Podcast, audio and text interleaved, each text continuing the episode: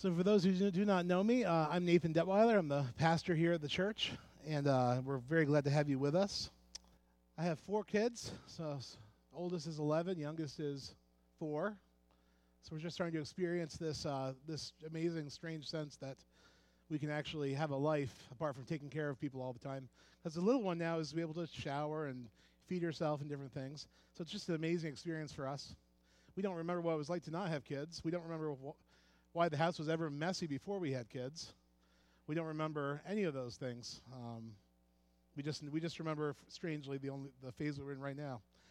And uh, w- but my oldest Olivia, when she was two, we were living in an apartment in Saratoga Springs. And uh, like like many girls her age at that time, she was really into Doc McStuffins. Heard of Doc McStuffins, the the the show about a little girl whose mother is a physician, and so she imagines she's a physician as well.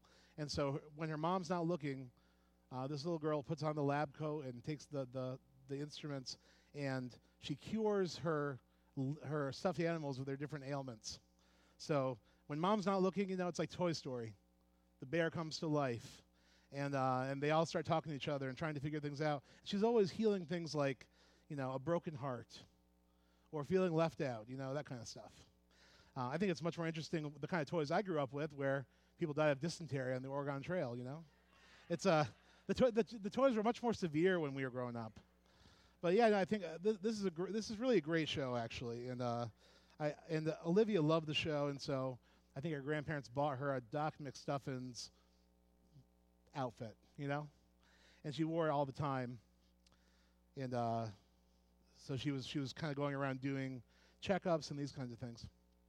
So the greatest story of Olivia from this time of life, and I should mention my dad is a doctor as well, so she sort of feeds into that.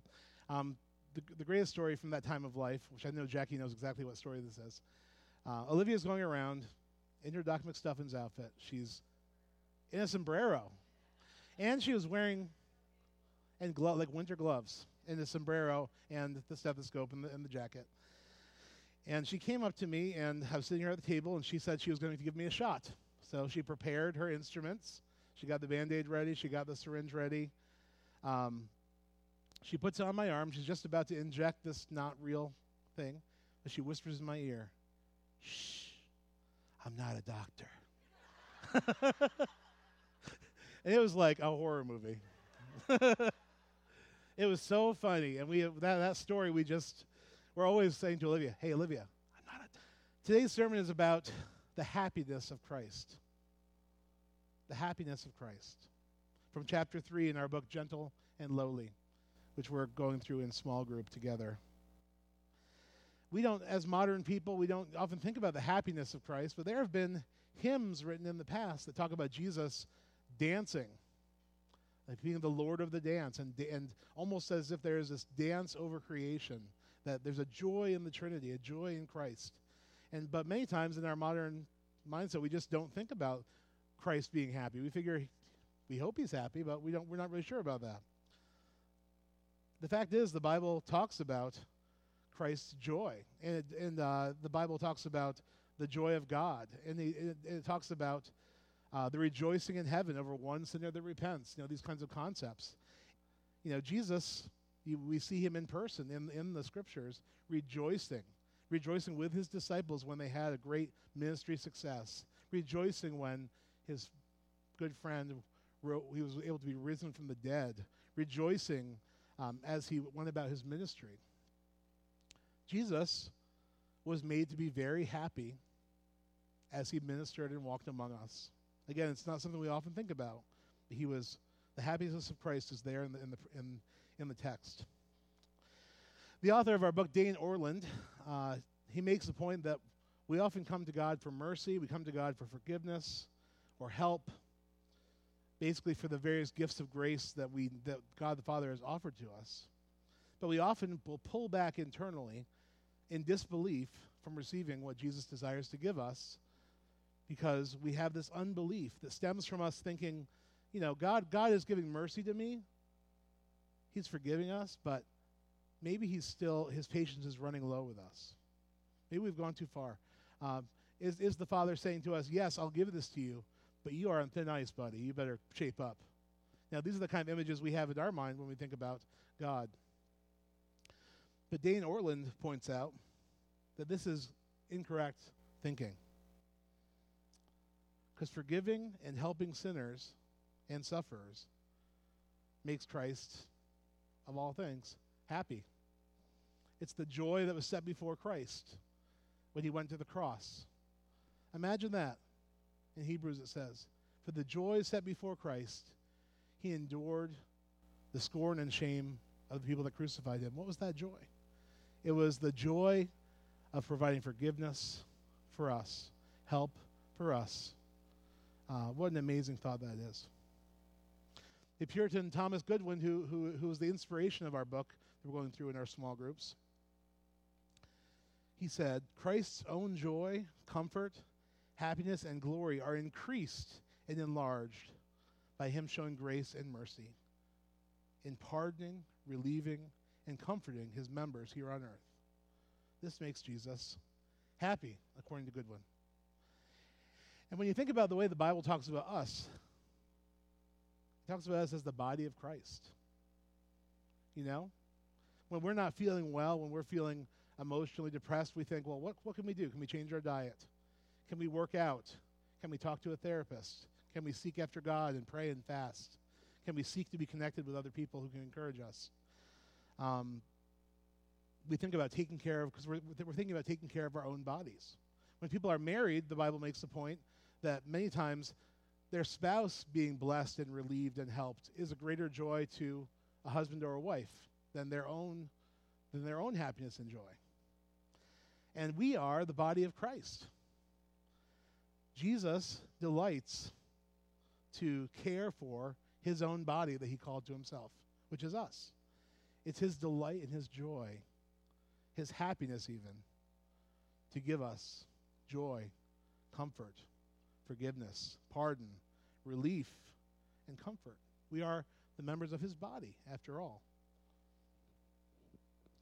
As I said earlier, my, my father is a dedicated physician, a family physician, and he's probably coming up to his retirement years right now. So he's in the final, the final piece of his uh, progression through the medical system. Uh, he, he's worked in, he worked in ER for, for 15 years, 20 years. And he was in urgent care for another 15 years, and now he's in private practice. Just pretty much worked the gamut of medical stuff. And uh, I can tell you, uh, my dad has no greater joy when we talk and catch up. He will just start talking to me about his greatest joy and his calling, which is to medicine. And uh, he, he is always so excited when one of his patients, of course, he doesn't tell me personal information, I know that is illegal, um, but he just rejoices and tells me when one of his patients has an improvement in their health. When he's seen them for years and then they find something that really helps them. And he, he I, I, I think probably, like most of us would feel, he especially is joyful when they take his advice. But I, I found my father to be equally joyful when people find their own solutions, because then in his mind, he, he tucks that away and says, I'm going to talk to patients A, A B, and, and C about this. Maybe this will help them. He just becomes more and more excited about learning and sharing and trying to help people. You know, he, he is one of those people who's really called to be a doctor who, who does not enjoy any of the administrative stuff or the things he the, that that part of it, the paperwork. But he just loves people. He loves to spend lots of time helping to heal people. Um, I think my dad took it really seriously when he took his oath to to be a doctor. And after so many years of faithful service, uh, it's nice to see him still enjoying and, and, and rejoicing in his job. And, you know, wh- why is my dad rejoicing in his job? Because he sees people being helped. He sees that he is making a difference either by encouraging people or by making a, a regimen of, of, treatment for them or whatever it might be. He, he loves it. And why does he feel that way? Because, because he's a doctor. That's what he became a doctor to do. That's his, it's his greatest joy in his work and also his deepest pain when he sees a patient go the other direction or have to be put on hospice care or, or, or pass away or become sink into a depression then that's, that bothers him too. He calls them his friends. I love that about my dad. Today we're going to be reading from Luke 5 12. It's going to be up on the screen for you to read along. It's a longish passage, but we see a few scenes from Jesus' life that I think really uh, show us something important about God. Well, Jesus was in one of the towns, a man came along who was covered with leprosy. When he saw Jesus, he fell with his face to the ground and begged him, Lord, if you are willing, you can make me clean. Another translation could be, Lord, if you, if you want to, you can make me clean. Jesus reached out his hand and touched the man. I am willing. I do want to, he said. Be clean. And immediately the leprosy left him.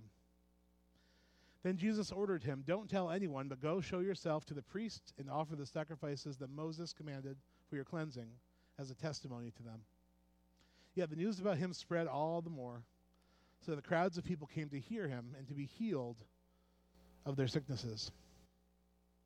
But Jesus often withdrew to lonely places and prayed. One day Jesus was teaching, and Pharisees and teachers of the law were sitting there. They had come from every village of Galilee and from Judea and Jerusalem, and the power of the Lord was with Jesus to heal the sick. Some men came carrying a paralyzed man on a mat and tried to take him into the house to lay him before Jesus. When they could not find a way to do this because of the crowd, they went up on the roof and lowered him on his mat through the tiles into the middle of the crowd, right in front of Jesus. When Jesus saw their faith, he said, Friend, your sins are forgiven. The Pharisees and teachers of the law began thinking to themselves, Who is this fellow who speaks blasphemy? Who can forgive sins but God alone? Jesus knew what they were thinking, and he asked, What are you thinking? Why are you thinking these things in your hearts? Which is easier to say, Your sins are forgiven, or to say, Get up and walk? But I want you to know that the Son of Man has authority on earth to forgive sins. So he said to the paralyzed man, I tell you, get up, take your mat, and go home. Immediately he stood up in front of them, took what he had been lying on, and went home, praising God. Everyone was amazed and gave praise to God. They were filled with awe and said, We have seen remarkable things today. After this, Jesus went out and saw a tax collector by the name of Levi sitting at his tax booth. Follow me, Jesus said to him. And Levi got up, left everything, and followed him.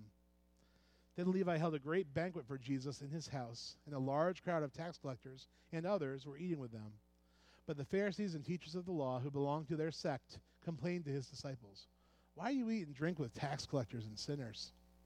Jesus answered, It is not the healthy who need a doctor, but the sick. I have not come to call the righteous, but sinners to repentance. That's Jesus' mission statement. If ever there was a mission statement for Christ, that's his mission statement. It's not the healthy who need the doctor, but the sick. I have come to call not the righteous, but the sinners to repentance. Now, Jesus is a doctor. It's his great joy to do this after demonstrating this, this actual miraculous healing in cleansing uh, this leprous man in the beginning of chapter 5 and this wasting skin disease, then he, right after that, he, he physically heals a paralyzed man. And then he calls one of the hated people of his own day, the tax collector, uh, to have a banquet where he spends time with people. Um, who he came to save. The people that were considered undesirable, the sick. Here they were at, with Jesus at a banquet. And as Jesus is reclining with these people, the religious community, for the first time in Luke, comes forward, the, the, the Pharisees, and they critique Jesus for even associating with such sinners. And they especially condemn him for eating a meal with them because that was that would have been seen in his day as a sign of friendship. It's not the healthy who need a friend, but the sick, in, in a way. Um, it was a sign of friendship. This this meal that Jesus had with with his kid, with his uh, friends, and just at the right moment, Jesus, who had just healed this leprous man, this paralyzed man, and even forgiven the sins of the paralytic, says, "What should have been obvious to everybody: It's not the healthy who need a doctor; it's the sick. I've not come to call the righteous, but sinners." To repentance. You know, Jesus is a, a physician of the soul, body, and heart. He is a healer, a forgiver, and a restorer. First, in, in Luke 5, 12 to 16, you know, Jesus heals a person with leprosy. Know, leprosy was not just an incurable skin disease, which it, which it was. It was a social death sentence. When a person had leprosy, we, we do a good job in our day, I, I would hope, in the church of saying, you know, we don't hate the sinner, we hate the sin. And that day, it was, we hate the, the sinner because they deserve the sin, the judgment they have on them. That was the perspective. The belief was that someone who had leprosy was under a curse, a punishment from God, and, uh, and they were being punished for their sins. It's pretty harsh, but that's what was believed. They also they, they believed that, that the person with leprosy was being punished for their sin and also having a divine curse from God on themselves brought about by their unforgivable sin. So when someone had, had leprosy, it was much more it's much more fitting to say that they were their leprosy. It wasn't just the person with leprosy. They they were seen as their condition. Their sin defined them, their condition defined them. And almost no one would have separated that poor suffering person from their skin condition and their supposed sin. Um, the thought would be if this person has a divine curse on them from God for their sin, that, which is leprosy, then why should I associate in any way with this doomed and damned individual? Now, put another way, it seems that God is unwilling to forgive them and heal them, and so um, why should I lift a finger? After all, I'm not the one that's under a curse here, that's this person. Pe- people reasoned that because the disease was chronic, that the, the, God's punishment of that person was chronic as well. So society and God had seemingly abandoned these poor people that suffered from leprosy. And what does it say? The leper cries out, Lord, if you are, if you want to, you can make me clean. Verse 13, Jesus reaches out his hand and says, Touch the man. I'm willing. I want to. Be clean. Immediately the leprosy left him. Just imagine that this is a person who hadn't been touched for a very, very long time by anybody, except for maybe other people that were leprous and unclean outside of that community. People that were diagnosed with this um, were excluded from community completely, excluded from touch, excluded from public worship. No, no leprous person could worship in the temple. Unhealable, unforgivable, untouchable. And Jesus says, I am willing. And he touches that person and heals him. In this situation, normally, you know, the person that touches the infected person would then get the contagious disease on themselves. But instead of that, the person received the healing of Christ in their body, and they became healed of their physical sickness, which was also a social sickness, which was also a spiritual sickness. Jesus says, Show yourself to the priests, have them evaluate your symptoms and see that you are cured of leprosy. Then the priests will declare you're healed, you're reinstated into public worship, you're reinstated into society. Now, Jesus healed these people uh, physically, socially, um, society, you know, in every respect. This was an amazing, amazing miracle. And it was clearly Jesus' joy to forgive and heal this person. Next, in Luke 5 17, Jesus takes it even further. You know, Jesus is teaching to a mixed crowd with Pharisees and teachers of the law present. And the text uh, says at the end of verse 17 something I, I consider to be an interesting statement. It says, And the power of the Lord was with Jesus to heal the sick. God, God is gearing up to heal some people, and Jesus sees what the Father's doing. So Jesus is discerning, discerning this, that the Father wants to heal somebody, and then lo and behold, a paralyzed man is lowered in front of him by his energetic friends who are trying to be helpful. They couldn't get through the crowd, so they lowered him through the roof. So he ended up right in the middle of the room, right in front of Jesus. And Jesus knows exactly what to do. When Jesus sees the faith of this group of friends, he says to the paralyzed man, Your sins are forgiven. Now, this definitely is, is a little surprising because you think it would be a straightforward healing. But Jesus is not just interested in bodily healing, he's not just interested in social healing, he's interested in spiritual healing as well. And he says to this person, Your sins are forgiven, seeing the, seeing the faith of the man's friends.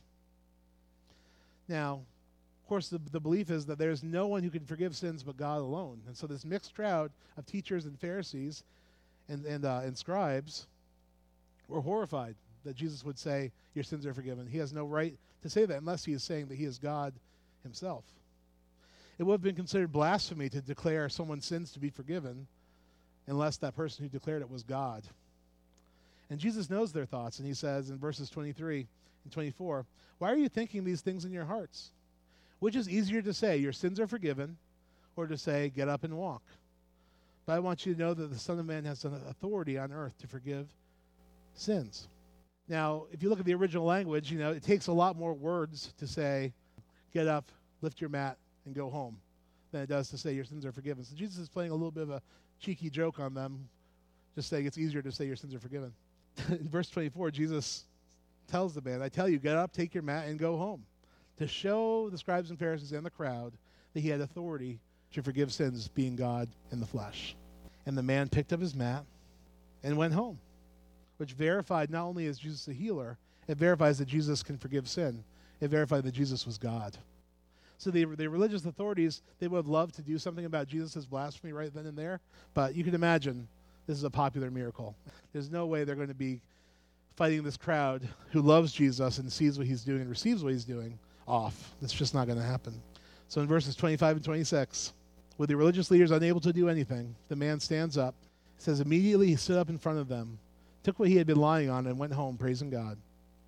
Everyone was amazed and gave praise to God. They were filled with awe and said, We have seen remarkable things today.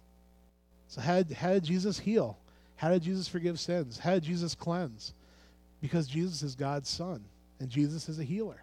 God is a healer. It's his delight and his joy to heal and restore. It's what he came to do. Again, Jesus said, It's not the healthy that need a doctor, it's the sick. I've come to call the sick. I pulled those people around myself for a reason because it's my joy to heal them. So after all this, you know, Jesus is being watched closely by the religious leaders still. And the next thing those religious, religious leaders see is Jesus associating with all the wrong people. Tax collectors, hated by their own people for being traitors and but for being um, allied with the Roman government and collecting uh, many times more tax money than they were they were due, and then pocketing the change, the extra for themselves. Very much hated people, and because the, the tax collectors were so hated, all the other sinners hung out with the tax collectors, and the religious people turned up their noses and walked past them and wished that those people didn't exist. The religious leaders felt like, in fact, a resentment towards the sinners in society because they felt that it was the sinfulness of people that was keeping God from, from coming as the Messiah and rescuing his people the Pharisees and teachers of the law believed that if everyone will just behave, then God will come and save us. But the, the truth is that uh, that's not the way it goes. Because people that are sick, they need a doctor. There's no way that senators and tax collectors and religious leaders who are all in need of a savior are going to bring back God by their great outstanding behavior. It's not going to happen. It's not going to happen. Jesus came to the sick. Jesus came to those who need forgiveness. So here Jesus is at a banquet with all the tax collectors and the sinners, all the people that have been condemned by the religious leaders for their sins and for who they are, who they were, and what they did. In verse 30, it says, But the Pharisees and the teachers of the law who belonged to their sect complained to Jesus' disciples, Why do you eat and drink with tax collectors and sinners? Why do you call these people friend? And Jesus answered them, It's not the healthy you need a doctor, but the sick. I've come to call the righteous, not the righteous, but the sinners to repentance. So here, you know, what's been implied by all these little stories in this in this chapter is clearly defined by Jesus himself. The healthy need don't need a doctor. I'm a doctor. I came for the sick to call the sinners to repentance. The doctor has not come to heal people who feel they have no need for his services. I know that doctors especially are grieved when people refuse treatment and refuse to be helped by what they know could be helpful and just the, the pain of that. And Jesus didn't come uh, to, to be stingy about forgiveness and healing, He came to give it. It's His great joy. As a doctor rejoices over his patient's health, it's why, it's why Jesus came. He rejoices over people's healing, their forgiveness, their restoration in every way. And as I said earlier, it's why uh, Jesus went to the cross. Hebrews 12, 2 to 3. We are encouraged to fix our eyes on Jesus, the pioneer and perfecter of our faith. For the joy set before him, he endured the cross scorning its shame, sat down at the right hand of the throne of God. Consider him who endured so much opposition from sinners, so you will not grow weary and lose heart. It's funny because in light of Matthew 5, which we or Luke 5 that we just read, it says in the Hebrews, consider him who endured such opposition from sinners. Who was getting, Jesus getting opposition from? The tax collectors, the scribes, and teachers of the law. He wasn't getting opposition from sinners for the most part. He was going around healing those people, and they were open to his to his medicine. But God says those holy people were actually in the place of sinners, blocking the fullness of Jesus' kingdom coming. Consider him. Consider Jesus who endured such opposition from sinners, so you will not grow weary and lose heart. For the joy set before Jesus, he endured the cross. If you've read the accounts of Jesus' crucifixion in the end of each of the four Gospels Matthew, Mark, Luke, and John you know these are horrific stories. And when they're retold by people that understand the original language and, and the customs of the day of Jesus, they're even more horrific to hear. The, the, the crucifixion was truly horrifying. Jesus in in Garden of Gethsemane said, "If at all possible, may this cup pass from me, this crucifixion, but not my will, yours be done." And he's he went to the cross in prayer before God. He went to the cross for the joy set before him. That's what motivated Jesus. He endured the cross, scorning its shame, and sat down at the right hand of the throne of God for the joy set before him. It was joy that sent Jesus to the cross, with many tears, with much pain and suffering. And that joy was knowing that all of the sick people in mind, body, spirit, socially sick people, spiritually sick people, from the beginning of time to the end of the age, whenever that is, can be forgiven, healed, and restored through his actions on that cross, obeying the Father's will and going to the cross. It gave Jesus joy. Because at the cross, Jesus declared God's victory over sickness, evil, sin, sorrow, death, and all the enemies of God. How did he do that? By rising again three days later. He was vindicated completely as the Son of God and declared resurrection power is coming. Jesus endured the cross for the joy of knowing that when people look to him and his sacrifice, that at that point nothing can separate them from his love. Nothing. Not even death, which he proved to us. Nothing can separate us from the love that sent Jesus to the cross. It's why Jesus came. So just as any good father's joy to bring good things into his children's lives, or mother's joy to heal, to forgive, to bless the children, so it is God the Father's greatest joy to lead us on the path of healing and forgiveness, calling us to repentance, to turning from death towards life. And it is still Jesus' greatest joy to do this. It's why he came. I'll remind you of the, of the passage that this entire book is based on Matthew 11, 28, and 29. Come to Jesus, all you who are weary and burdened, and he will give you rest. Take his yoke upon you and learn from him for Jesus is gentle and humble in heart, and in him you will find rest for your souls. He has not come to call the righteous, but the sinners. He's not come for the healthy, he's come for the sick. He's come for you and I. Jesus, we just we come to you, Jesus. Let us be sensitive to your touch in our lives this week, God. If you're guiding us, whispering to us, calling us, we say to you, God, we are we are the sinners. We are we are the the broken that need healing. We thank you that you came for likes, the likes of us. So help us to walk with you this week closely, to know your voice, to know your presence. Thank you for the gift of grace, which has drawn us all near to God, the sacrifice of Christ. Pray this all in Jesus' name. You are dismissed to go and be the church.